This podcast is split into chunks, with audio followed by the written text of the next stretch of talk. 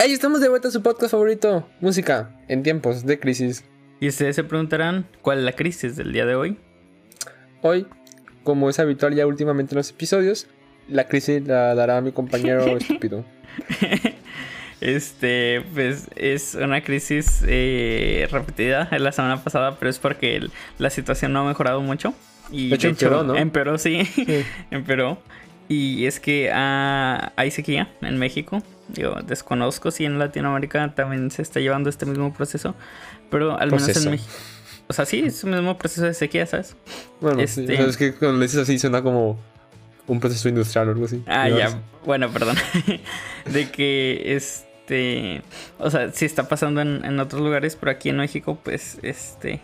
Hay algo, algo que, que leí que es muy cierto que este sistema en el que estamos viviendo ahora fue hecho para hacernos creer a nosotros, usuarios, que es nuestra culpa que se está acabando el agua. O sea, de que te bañas mucho o que dejas... ¿Te refieres a qué sistema?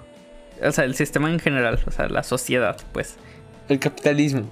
De que nosotros somos los culpables de que se esté acabando el agua por tomar una ducha de tres minutos más, ¿sabes? O lavar, dejar un poco de más abierta el agua, cuando en realidad son las grandes industrias las que se la están chingando, ¿sabes? Así es, así es. Entonces... Yo hace poco estaba debatiendo con unas amigas sobre eso, de que...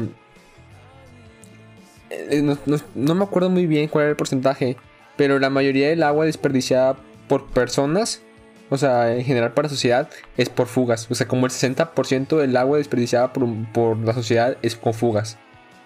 Y las fugas no es porque no sean reportadas, sino porque no van a repararlas, ¿sabes? Sí, sí, sí. Y me refiero de que fugas de que en la calle, no fugas en tu casa, sino de que fugas en la calle. De que, ay, la tubería se rompió porque sí, pues, estaban haciendo o sea, nunca falta de que vas camino en una colonia, este, a la que sea, y dices, o sea, y hueles de que, pues, a, drenaje, ¿sabes? Se está fugando el agua. Este...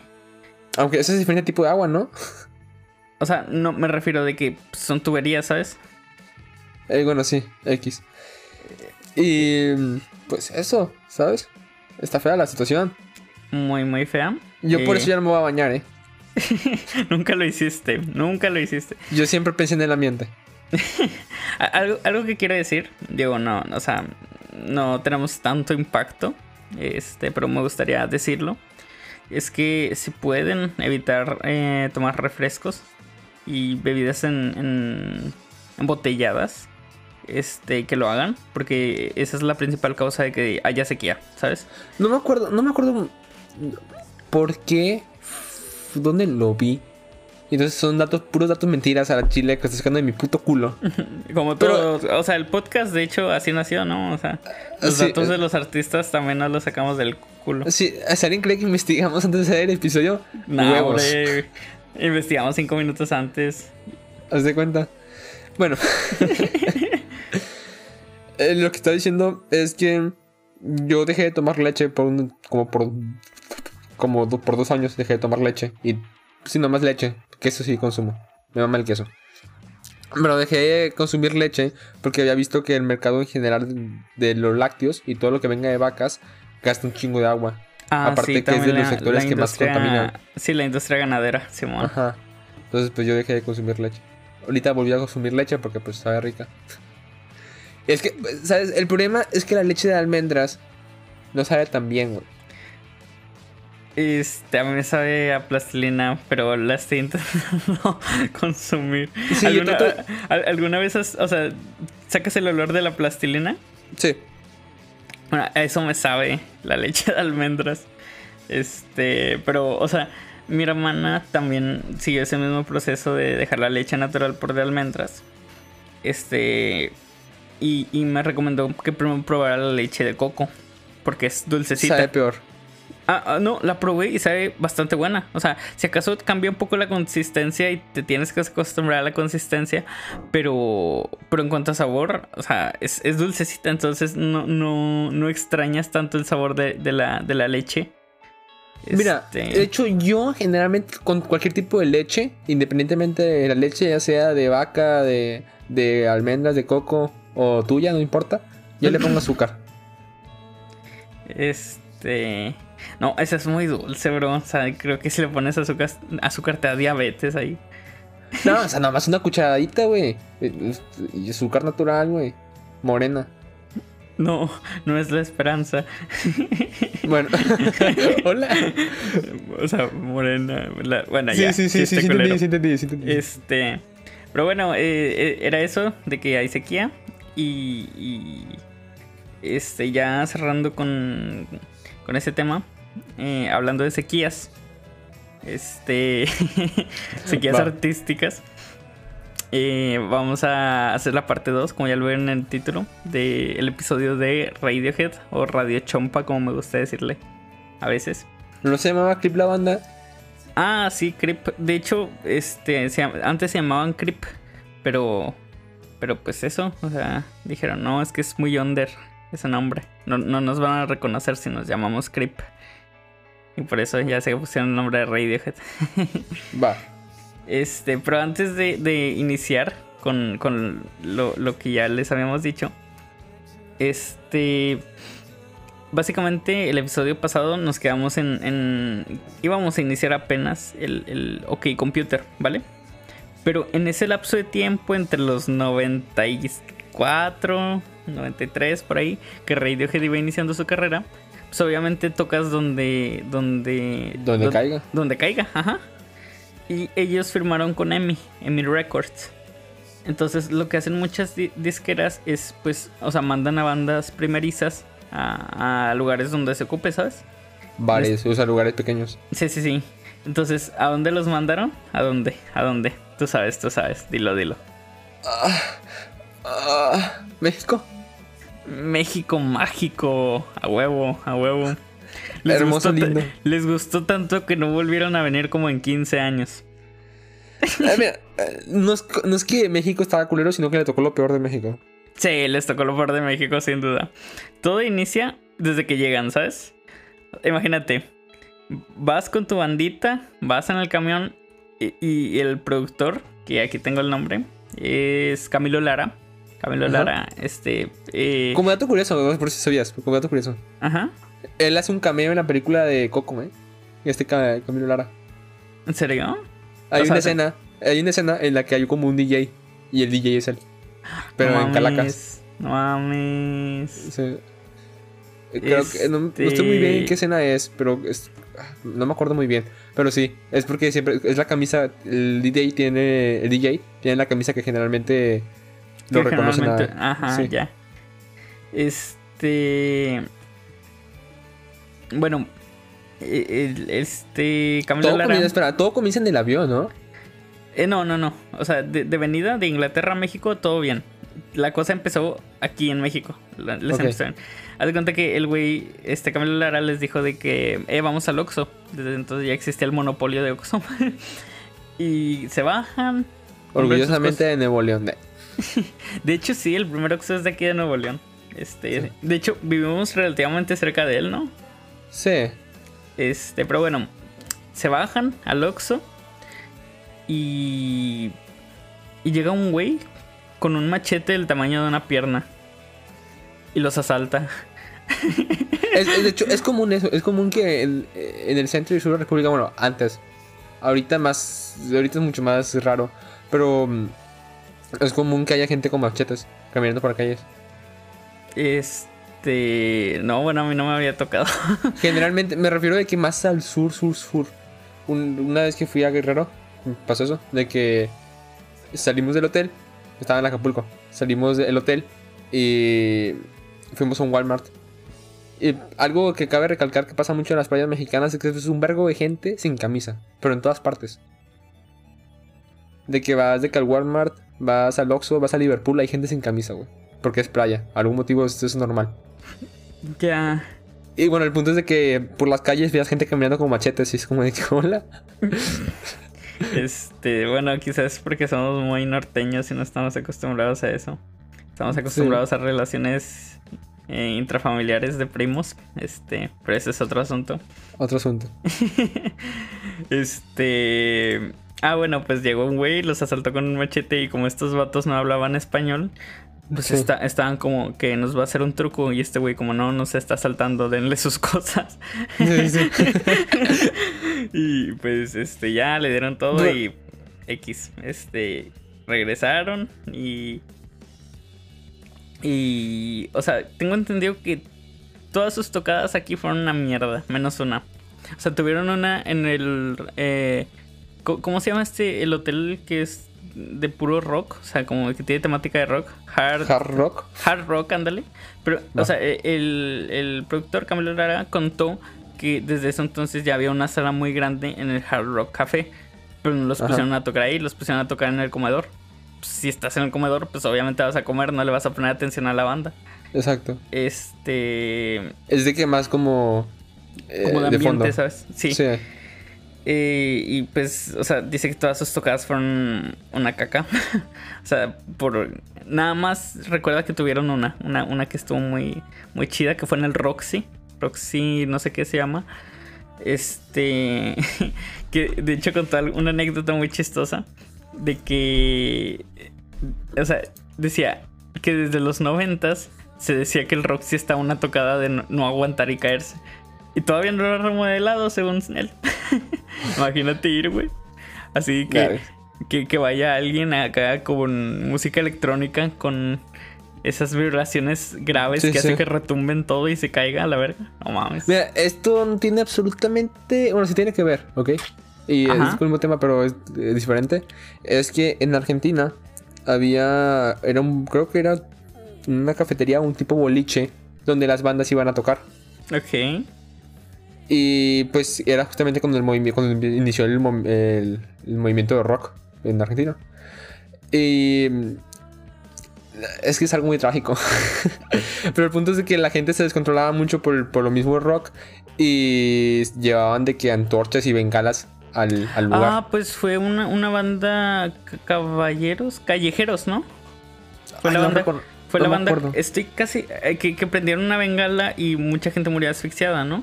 Sí, lo que pasó es que había de que tipo aire acondicionado central o algo así y todo el humo de la bengala se fue a esa cosa, al aire acondicionado y luego hizo que todo se quemara de la chingada. Pues tengo un amigo, estoy casi seguro que estás hablando de callejeros. Ok. Este, tengo un amigo que es muy fan de callejeros y me contó exactamente la misma historia. Por eso te digo Pues sí. que este, que estoy casi seguro que es callejeros. Y, y que, o sea, que ya, ya no los dejan tener. O sea, sí los dejan hacer show. Pero ellos no pueden organizar nada de la. de nada. O sea, prácticamente se lo van a tocar. Porque ese evento lo organizaron ellos solos. Mm. Mm, no sabría decirte eso si ya lo desconozco. O sea, me, me dijo ese vato, tío, es muy, Sí. es muy fan de callejeros Sí, y. Pues, pues le creo, ¿verdad? Porque pues, es muy fan. Este, pero vergas, o sea, imagínate, che mi mamá, tragedia. ¿quién es tu fuente? Un amigo. ¿Y qué es tu amigo? ¿Fan? Un TikTok, un TikTok. Esa nunca falla. Esa nunca falla. Este. Pero bueno, volviendo a las historias trágicas de Radiohead. Este, ¿qué, qué más pasó? Ah, mien- mientras iban a ir eh, de ida a un avión a Guadalajara, el avión se estaba cayendo, güey. Sí, sí, el, el vuelo de CDMX a, A a Guadalajara. Mira, el punto es de que fue llegando a Guadalajara. Es, no- es normal que llegando a la Ciudad de México, si es como que haya mucha turbulencia sobre el avión, en, pues, si es chiquito, batalla en, en estacionarse. Me ha pasado varias veces, ¿sabes? Más de la que quisiera. Y es como si te pones nervioso. Pero es- ya es como de que ya la tercera vez es como X. Ya. Pero. Pero imagínate, en Guadalajara, según yo, no es común, ¿sabes? No, o sea, él, él no cuenta que hubo turbulencia. Él cuenta que literalmente el avión se estaba cayendo. Bueno, ese sí está muy de la verga. no, debe de ser. No, creo que sería de las. No diría de las peores muertes, porque hay muchas peores, ¿no?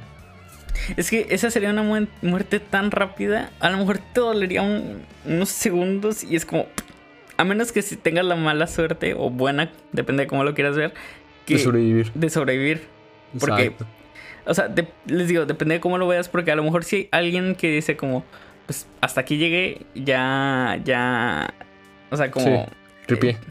ya, ya, ya fue y sobrevive y es como, no, o sea, sobreviví tengo el dolor. Entonces depende de cómo lo veas, si es bueno o malo. Pero, este. O sea, yo pienso que si mueres al instante no sería tan de las más dolorosas, ¿o sí? No, no, no, pero el estrés que te acusaría mientras que cae el avión. Ah, eso sí, eso sí. Porque no es como que se cae al instante, sino que dura varios segundos. Sí, eso no se lo niego. Este, o minutos. Eh, pero, o sea, él cuenta que pues recuperaron el control y todo bien. Ya andaban todos paniqueados. Y pues se, bajan, todo bien. Y que eh, la camioneta que los iba a llevar a la tocada, a la siguiente que iban a tener. Así es. Este. eh, que te iban ellos y ya estaban más relajadillos, ¿sabes? Ya, ya habían entrado en confianza. y, y que iban riéndose. Y estaban de que ja, ja, ja, ja, Y luego dice que el, que el conductor que los llevaba empieza a decir, güey, güey, no trae frenos, no trae frenos. Uy, o sea, creo que esa es la gira más desastrosa que puede, o sea, una de las giras más desastrosas que he visto, ¿eh? Yo no sabría decirte, pero sí está de la verga, ¿eh? Tantas cosas en, solo, en una sola que semana. Pues sí, o sea, no creo que hayan durado un mes aquí, o sea, unas par de semanas máximo. Sí, nada, de la verga. Eh. Este, o sea, fácil estuvieron cuatro o tres veces a punto de morir, ¿sabes? Qué chida banda. Este, y, él cuenta que, que, la banda está así como ja, ja, ja, ja, ja. Y de repente cuando se dan cuenta que ya no era broma, es como ¡ah! Empezaron todos a gritar. Y, y, pues eso, o sea, dice que, que dio trompo, o sea, que giró el volante, chinga y que eh, dio trompo y se frenaron y todo bien. Y pues ya lo demás no lo contó, o sea, eso fue todo lo que recuerdo y, o sea, para que se den un contexto, porque yo me preguntaba, güey, ¿por qué, o sea, duraron tantos años sin venir a México? O sea, seguían viendo a Perú, Brasil, Argentina, pero ¿por qué no venían a México? Y pues ya descubrí por qué. es el motivo por qué Freddie Mercury dejó de venir a México. Eh... que vino a Puebla y no estoy muy seguro si se lo dieron, si se lo lanzaron por un vaso con pipí. Vergas. No sé, creo que se lo lanzaron. Creo que se lo lanzaron. mexicanos nos odio, me incluyo, porque a veces yo también me odio. Porque a, veces, o sea, yo critico mucho a la gente así, pero luego yo a veces caigo en lo mismo que critico, es como, ah, me odio. ¿No te ha pasado? La verdad no, ¿eh? Yo no soy hipócrita. cállate, cállate. No, no, o sea, generalmente reconozco mis errores antes de. Y si los cosas así me ha pasado de que critico algo y luego de que, vergas, acabo de ser lo mismo que, lo que critico, ¿sabes? Me convertí en lo que, odio. Es que, mira, por ejemplo, me, he dado cuenta que ah, depende mucho del lugar en el que te criaste, cambia mucho tu mentalidad. No, obviamente, mucho, mucho. O sea, sí, sí, sí. Pero, o sea, cuando dicen mentalidad de mexicano, este o sea, ya no sé si es bueno o malo porque pues sí tenemos la mentalidad bien culera, ¿sabes? este, en, muchos temas de que, no sé, salud mental o... sí, o eh, sea, en general vemos demasiadas cosas como tabú. Sí, ándale, exacto. Demasiadas cosas. Y otra cosa es de que la forma en que nos enseñan para qué vivir es de... Tú estás estudiando y todo para ganar dinero. Y ya. Sí, o sea, no, para realizarte como persona. No, no para buscar sueños, lograr de que metas, cosas así, simplemente de que ganar dinero. Y estás de que estás estudiando en la universidad. ¿Para qué? Para, para recibirte y ganar dinero. Y trabajar de lo que estudiaste. El resto de tu vida. Ya. Eso sí, eso sí es como muy la película de B-Movie, si te acuerdas al inicio. ¿O no, la has visto? No. No, si te soy sincero, no he visto casi ninguna película animada de ningún tipo. Oh, hombre, vato, esa es una joya. Haz de cuenta que están las abejitas al inicio. Y, luego le, les dice la chava de que elijan bien su profesión porque esa la harán hasta el resto de sus días. Y el vato se queda así como, ¿qué? No, yo no quiero. Es como nos representa a todos nosotros. sí, sí. De hecho, hace poquito estás viendo a una filósofa. No me acuerdo de dónde era. Que a los 59 años de edad empezó a estudiar Derecho. O sea, después de toda su vida estar de que siendo filósofa, a los 59 años empezó a estudiar otra carrera. Porque pues se había cansado de estar toda su vida de lo mismo, ¿sabes? Pues, pues dice que... Ah, bueno, perdón, perdón, prosigue, ahorita te digo. No, dice que a veces es divertido o es importante hacerlo porque pues conoces cosas eh, nuevas de, las nuevas, de las nuevas generaciones. Porque ah. son de que si generalmente cuando estudias estás con gente de tu edad. Entonces Pues sí. Y creo que algo que pasa aquí mucho en México, por ejemplo, en universidades, es que si hay un mato de 50 años en tu salón, es como que raro, ¿sabes? No se lleva, no se, no te llevas con él. Simón, Simón. Es que, o sea, suelen ser bastante serios, ¿sabes? Sí. Este. Sí, porque en mi salón había una, un señor, este, también de. Pues ya está grande, ¿sabes? Y digo, no estaba en su equipo ni nada, pero pues sabía que, que estaba ahí. Y pues sí, casi no hablaba. Este. Ah, pero lo que te iba a contar eh, era una, una cita de Guillermo del Toro. Ujú. Eh, Guillermo del Toro dijo que nunca se había sentido tan viejo y acabado como en sus 30s y 20s. Porque la- aquí te presionan mucho de que si no, no hiciste. O sea, si no lograste un éxito a tus 20s o 30s, ya no alarmaste, ¿sabes? Sí, sí, es mucha meritocracia el hecho de que, bueno, hasta mi punto de vista, yo también veo la, la vida de que por logros mm, y no tanto por edad. O sea, creo que es una frase del dueño de McLaren Que dijo alguna vez que la vida se medía en, en logros y no en años. Y sí pienso en eso. Pero tampoco es de que si a los 30 años no cumples nada, no quiere decir que a los 40 no puedas. Sí, exacto, o sea, digo, tampoco es como que, ah, vas a vivir en el sótano de tus papás toda tu vida, pero, o sea, que, que, que no tengas la presión de Sí. que a tus 23 años ya tengo que terminar la carrera y ya tener 3 años de experiencia laboral, por ejemplo. Sí, sí, Y también, también hay que ser muy, muy realista porque también si a los 30 aún no has logrado nada, también piensa de que tienes que hacer, tienes que formar algo estable para seguir viviendo por si no logras nada. Pero aún así intentar lo que quieres hacer, ¿sabes? Sí, sí, sí, o sea, empezar a tener sueños, ¿sabes? Sí. De, ah, Tener- esta sí, no, no sé quién dijo la frase. Este. eh, porque, pues la verdad, no recuerdo dónde la leí, pero, o sea, la tengo muy presente. Que era, no los llames sueños, llámalos metas. Y es cierto, o sea, si los llamas sueños, los ves más inalcanzables, ¿sabes? Sí, eh, completamente. Y eh, sí, sí, no tengo cómo completarlo. No- nos saltamos como 15 frases mamadoras en un minuto. Pinche podcast hermoso, va que sí. Eh, bueno, Uy, espera, ¿cuánto llevamos de, de episodio? 20 minutos y no hemos ni empezado a leer. Vamos a empezar a leer ahora sí. Bueno, para que tuvieran contexto, este, lo- o sea, los metí en contexto de eso, de, del porque ya no venían a México.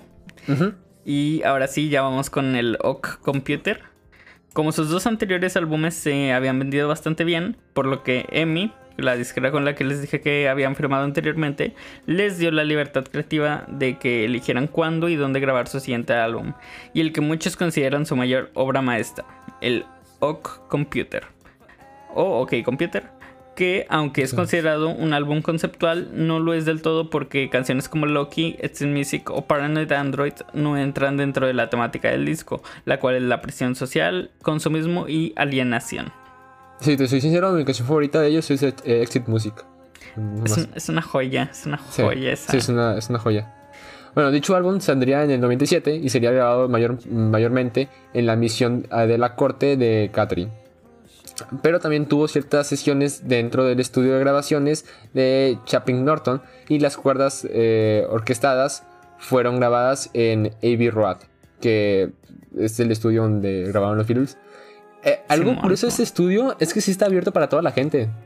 O sea, ah, Simón. De sí, hecho, es- pa- para la gente que esté interesada, eh, o sea, que quiera hacer una masterización, creo que te cobran 100 libras. 100 libras por una masterización. O sea, tú les mandas tu pista sí. y el depósito y te regresan la pista ya masterizada. Entonces, o sea, por, por si quieres hacer una inversión así acá mamastrosa, pues eso. Sí, sí, sí. Este, Son Ma- mucho. Una vez investigué mm, de qué artistas habían ido a grabar ahí. Y de los únicos en español que han ido a grabar ahí es este Ricardo Juan. Y ya. Ah, no mames, neta. O sea, Sí. ningún artista que hable español ha ido. O sea, sí, hay muy pocos. Y el único, así de que creo que el más grande que ha ido, uno más grande, pero como que el más conocido, en general por el público comercial, es este Ricardo Juan. Verga. Sí. Pero pues ha ido de todos. este, Sí, sí, sí. Actualmente, creo que hace poquito Sam Smith sacó una canción grabada ahí. ¿Quién? O sea, el, el videoclip fue grabado ahí. ¿Dónde? ¿Quién, quién dices que fue? Sam Smith. Ah, ya, ya, ya. Sí. Este, no, pues sí, es, O sea, estoy investigando y sí, sí están muy chidos los estudios, la verdad. Valen mucho la pena. Si tienes el dinero, aviéntate. sí, sí, sí. Y también de que afuera del, estudio, pues te tomas la foto de tipo Bill. Este. Que, y de hecho también tienen. Tienen cursos y toda la madre. O sea, si quieres aprender chido, pues. O sea, de que imparten clases, creo. O algo así. No, no, no estoy muy bien informado de eso, pero sí tenía entendido que, que, dan, que dan, cursos, clases, no sé, algo así. Bueno, aparte del mismo álbum, y, iban a salir unos singles que serían de que Carmo Police, Lucky, No Surprise y Paranoid Android. Y esta última, Paranoid Android, es la que eh, tienen, bueno, al punto de vista de Manuel, es la que mejor tiene composición y estructura. Es que, hombre, bro, es, es o sea, la primera vez que la escuché va a sonar muy a meme, ¿ok? Pero no sé si has visto, o sea, ese meme de que dice, uy, ten esta rola y a la 300 se escucha, se va a sonar bien mamalona. Ajá. Bueno, eso me pasó con Paranoid Android. me pasa con todo. Ya habíamos platicado que generalmente en una canción nunca me gusta la primera. Nunca. Ya. Este. O sea. Siento que la primera vez que escuchas una canción es como de que tu cerebro es como, verga, esto es nuevo. Entonces. Este, sí, sí, sí. Sí, tiene mucho que ver con la mente eso de escuchar canciones nuevas. Este, sobre todo cuando son canciones como progresivas, o sea, de, que cambia mucho el ritmo y todo eso. Sí, sí, sí. Sí, pero ya cuando lo asimilaste, o sea, está bien chido.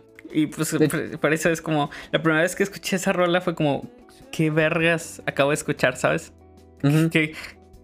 Y luego la dejé de escuchar. Y yo ahorita ya estoy escuchando un poco más música de Spotify y YouTube, pero antes solo era por YouTube. Entonces, pues ya ves que si ves un video y medio lo, o sea, o lo ves completo o medio lo ves, YouTube te lo vuelve a, lanzar, ¿sabes? Así es, así es, sí. Entonces, y, más que nada pasa con videos musicales. Sí, exacto. Entonces me lo volvió a lanzar y fue como, ok, segunda chance. Y fue como, ok, ya me gustó más. Así hasta que se volvió mi canción favorita. sí, sí, sí. Eh, eh, me, pasa, me pasó, la última vez que me pasó creo que fue con la canción, cuando estábamos hablando mm, de los Grammys, que me dijiste la canción de telepatía. Ajá. De que nunca la había escuchado, como lo dije en, en ese episodio. Entonces después del episodio fui a escucharla. Y fue como, está como que medio rara porque va como que lenta y así. Y luego la volví a escuchar. O sea, en otro día. Y fue como de que me gustó un poco más. Y luego la volví a escuchar otra vez. Y me gustó un vergo, güey. Sí, está, está chida, está chida. O sea, sí, siento que. Es muy difícil que te guste una canción a la primera. ¿Sabes? Simón, Simón. Pero este... bueno.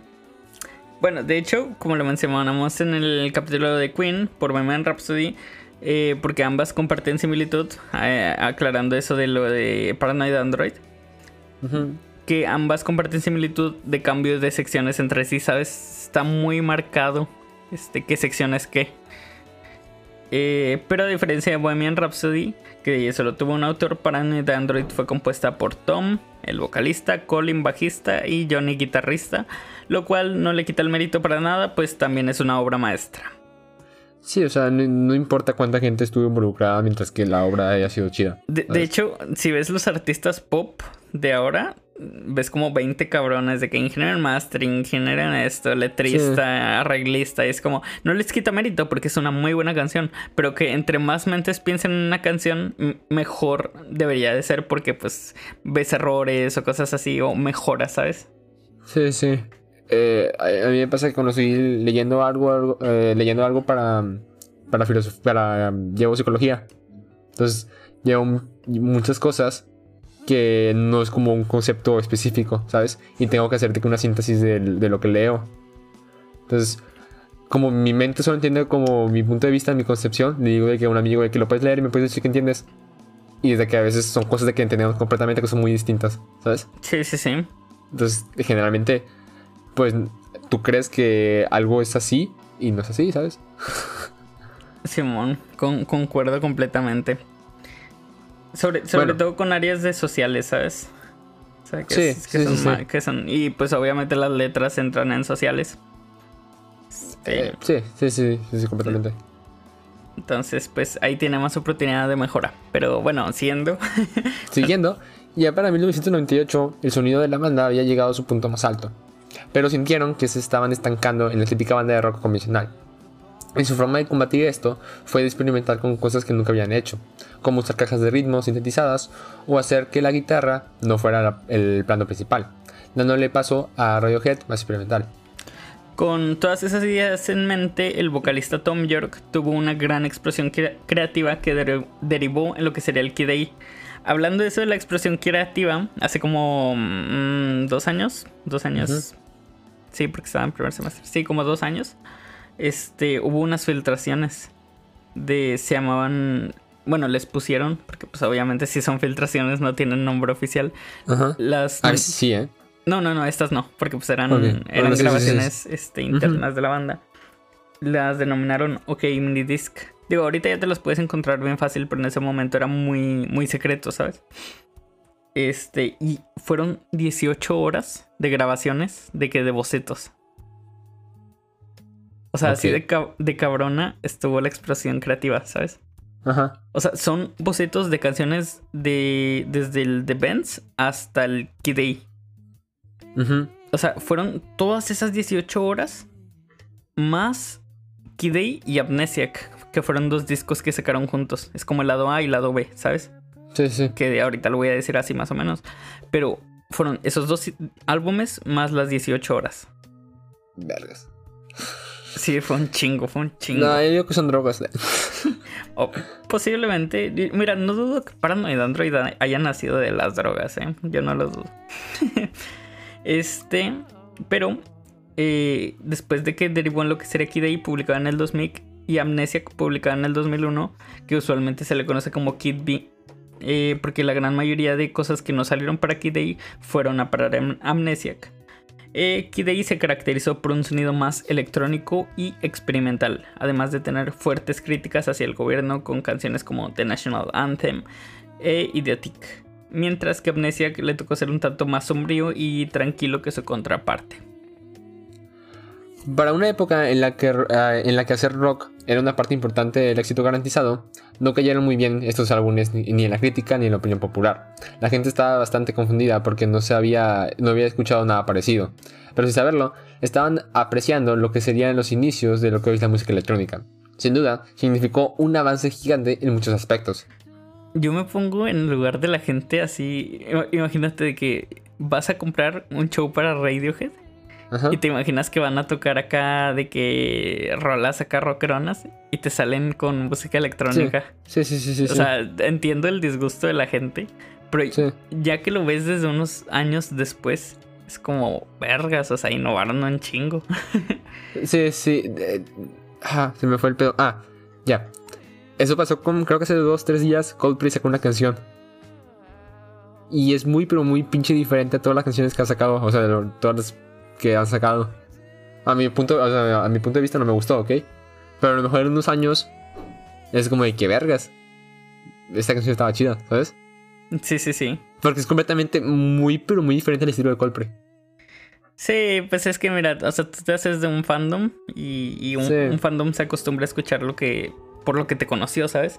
Y cuando les cambias eso, pues se disgustan, pero lo que no saben es que en realidad no depende del fandom que va a ser tu artista. De hecho, estaría muy mal eso, porque sería fanservice. Sí, creo que también con los Beatles pasó lo mismo, que la gente lo escuchaba y eran de que le escuchaban puros covers. Y era de que muchas canciones de amor y así. Y luego salió el, álbum de Sgt. Paper. Sí. Y es como completamente diferente a todo. Sí, sí, sí. Pero ya los ves en perspectiva y son unas joyitas, entonces. Sí, sí, sí. Entonces, a lo mejor algo que ahorita dicen, ah, pero qué mierda. A lo mejor en unos años van a decir qué joya. O a lo mejor sí va a ser una mierda, pero bueno. Es que generalmente pasa con bandas que ya son grandes y que cambiaron el estilo, ¿sabes? Sí. Por ejemplo, también pasó con este. ¿Cómo se llama? Con. Ay, güey, los de. Los que hicieron. Arctic Monkeys. Ok. Lo compraron mucho con Kid precisamente su, último álbum, creo. no, te quiero mentir si fue el último, déjame lo investigo. Este, mm. Arctic Monkeys, a ver, Monkeys. No, conozco mucho de ellos, no sé. Este, los compraron mucho con, con el Day, precisamente te digo. Ah, sí, Tranquility Base Hotel. Este, porque fue un cambio muy radical a la música electrónica de hacer rock, ¿sabes? O sea, ellos venían de hacer rock, de que Do I Wanna Know y todo eso. Y cambiaron un poco a la música electrónica, por eso te digo, lo compararon. Y a lo mejor en unos años va a quedar mucho mejor. Entonces, eso espero, eso espero, porque la neta sí está muy bueno el álbum. Eh, lo, único malo de, de, tener un fandom así es que la gente, sobre todo los, los rockeros que solo escuchan rock, no aceptan el cambio, ¿sabes? Exacto, exacto. Simplemente es de que a veces le empiezas a tirar hate a la banda por eso mismo. Simplemente debes de no escucharlo, es de que son una mierda y ya no son lo, no son lo mismo y así, ¿sabes? Sí, o sea, va a haber mil bandas que van a seguir haciendo lo que tú quieres escuchar para que andas encimado con, con esa banda, ¿va? Sí. Este, bueno, y pues eso, no le tiren caca a las bandas porque cambiaron su estilo, o mejor escuchen pues, bandas que se hacen lo que quieran y ya. bueno.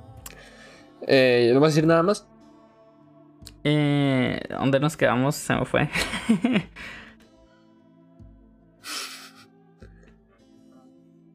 Se me fue, güey. ¿Dónde nos quedamos?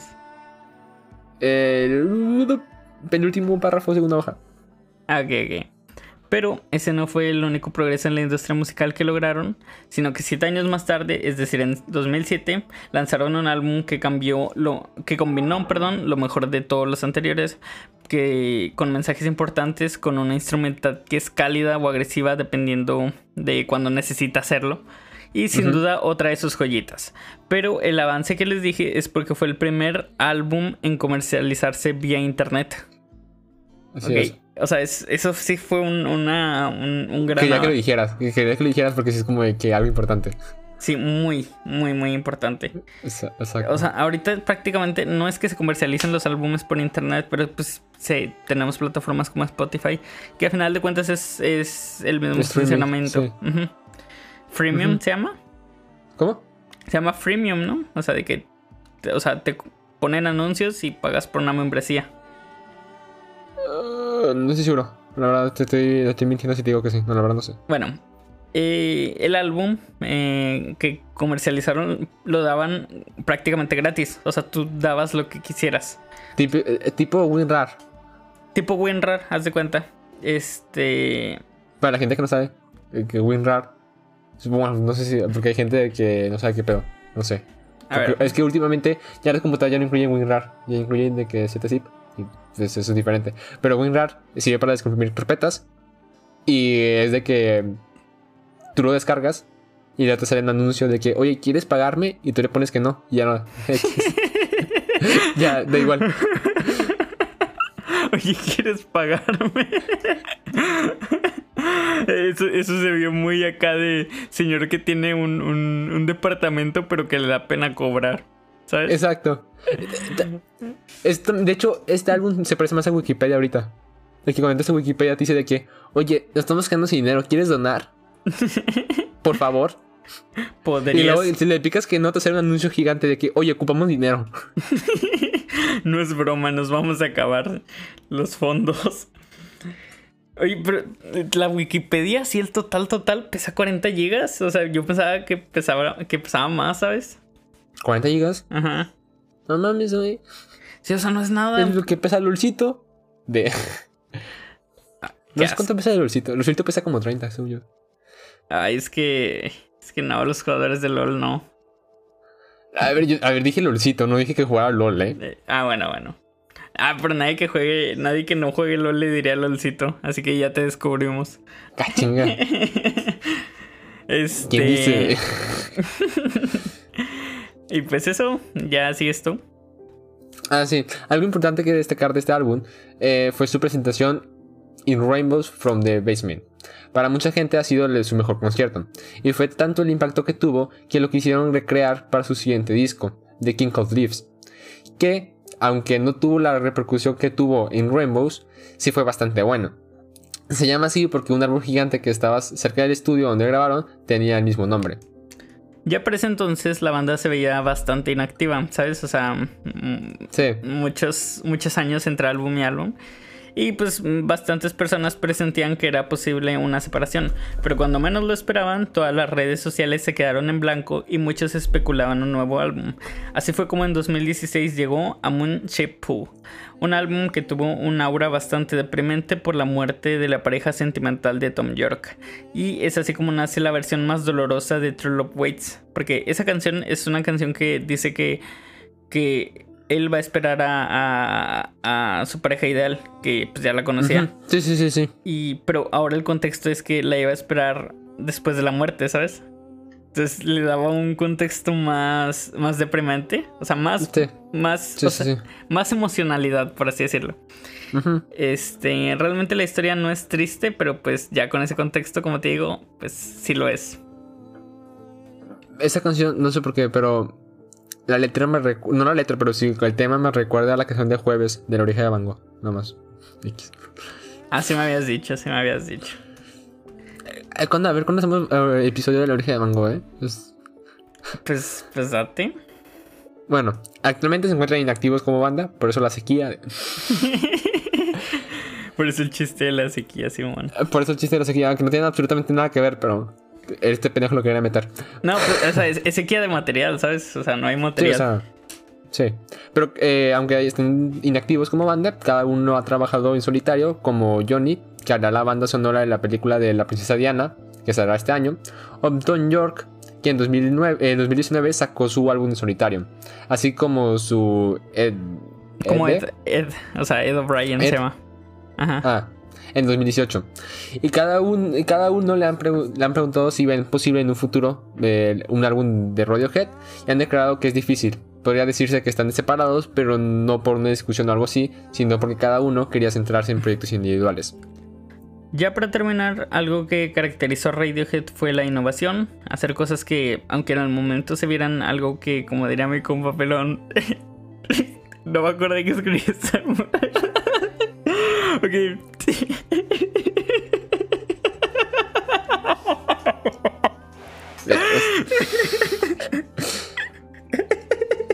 Yo dije, ¿por qué dice algo de un pelón? La verdad, no da tanta risa, esta pendejo está exagerando. No, es que no es que me dé risa el chiste, es que escribí esta mamada y no me acordé que la escribí, ¿sabes? Ok. O sea, fue más la sorpresa. Ahí le quiero dejar los guiones de que dejaros de que ahí ocultos cinco años y de nuevo sacarlos de que a la verga. es que, bueno, grabamos este, este, o sea, yo hice este guion hace como dos meses o tres. La más, güey. Más. Más, güey. Un verbo más. ¿Seguro? Sí, güey. Hace como cinco, cinco o cuatro meses. Bueno, y, pues, o sea, lo de, se supone que este iba a ser solo un episodio, pero como nos alargamos demasiado en el otro, eh, lo partimos en dos. Entonces, este... bueno, voy a leerlo tal cual y como está. voy a volver a iniciar porque me dio mucha risa, ¿vale? Ya, ya me puse serio.